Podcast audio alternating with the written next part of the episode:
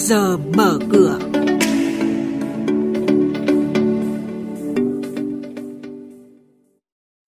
Thưa quý vị và các bạn, chuyên mục trước giờ mở cửa ngày hôm nay chúng tôi sẽ chuyển đến quý vị và các bạn những nội dung sau đây. Ngân hàng Thế giới dự báo năm nay Việt Nam sẽ đạt mức tăng trưởng kinh tế 7,2%. Các ngân hàng thương mại lớn chính thức tăng lãi suất huy động, tăng tốc giải ngân các dự án trọng điểm ngành giao thông. Và ngay sau đây, các biên tập viên Hà Nho và Bá Toàn sẽ thông tin chi tiết. Thưa quý vị và các bạn, Nhóm các ngân hàng thương mại có vốn nhà nước chính thức công bố biểu lãi suất huy động với mức tăng khoảng 1% so với trước khi điều chỉnh. Đó là Agribank, Vietinbank, Vietcombank, BIDV. Với thị phần huy động vốn chiếm tới 45% thị trường, động thái tăng mạnh lãi suất của nhóm ngân hàng này dự kiến sẽ khiến mặt bằng lãi suất huy động toàn hệ thống tăng lên. Mặc dù vậy, mặt bằng lãi suất huy động hiện tại vẫn thấp hơn so với mức trước đại dịch là 7% một năm.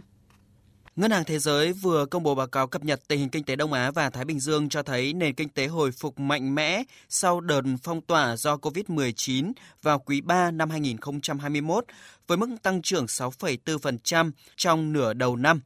Triển vọng giống như các quốc gia Đông Á khác ngoài Trung Quốc, nền kinh tế Việt Nam được Ngân hàng Thế giới dự báo sẽ phục hồi trong năm nay, tăng trưởng GDP 7,2%. Báo cáo của Bộ Kế hoạch và Đầu tư cho biết 9 tháng năm nay có hai cơ quan trung ương và 10 địa phương có tỷ lệ giải ngân đạt trên 70% kế hoạch Thủ tướng Chính phủ giao. Tuy nhiên, có 39 trên 51 bộ cơ quan trung ương và 22 trên 63 địa phương có tỷ lệ giải ngân đạt dưới mức trung bình của cả nước. Trong đó có 14 bộ cơ quan trung ương và một địa phương có tỷ lệ giải ngân dưới 20% kế hoạch Thủ tướng Chính phủ giao. Bộ trưởng Bộ Giao thông Vận tải Nguyễn Văn Thể cho biết, Bộ Giao thông Vận tải sẽ tập trung tăng tốc giải ngân đảm bảo tiến độ hoàn thành 4 dự án cao tốc trọng điểm. Rồi năm nay á, cũng là cái năm mà chúng ta được bố trí là hơn 50.000 tỷ, có lẽ là lớn nhất trong khoảng 10 năm trở lại đây. Do đó cái việc mà triển khai giải ngân cũng là cái việc rất là khó.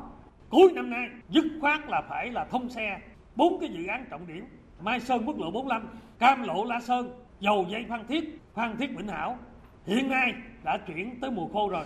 Tất cả các cơ quan đơn vị là phải làm 3 ca. 4 kiếp phải tập trung làm cả ban đêm và chúng ta giải ngân sẽ rất nhanh.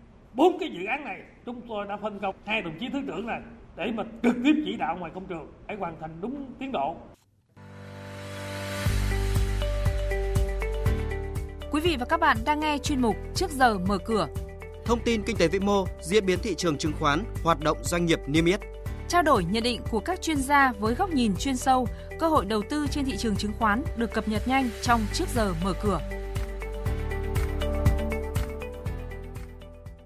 Tiếp theo là hoạt động doanh nghiệp niêm yết. Hội đồng Quản trị Công ty Cổ phần Điện lực Dầu khí Nhân Trạch 2 mã NT2 vừa thông qua việc chia cổ tức còn lại trong năm 2021.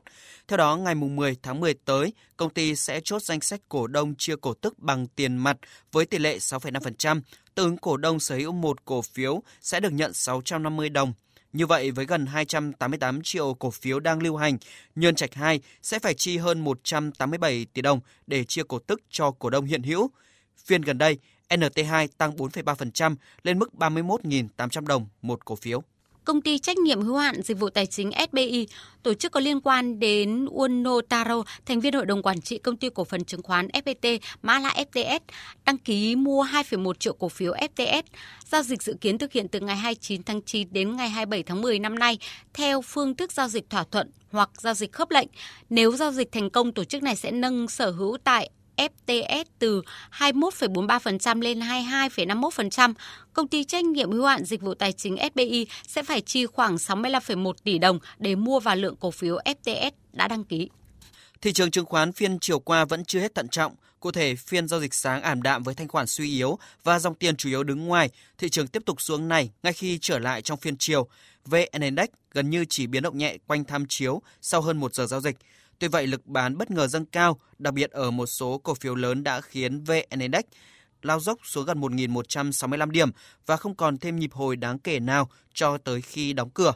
Chốt phiên chiều qua, VN Index giảm 7,81 điểm xuống 1.166,54 điểm. HNX Index giảm 0,16 điểm xuống 255,52 điểm. Đây cũng là các mức khởi động thị trường trong phiên giao dịch sáng nay.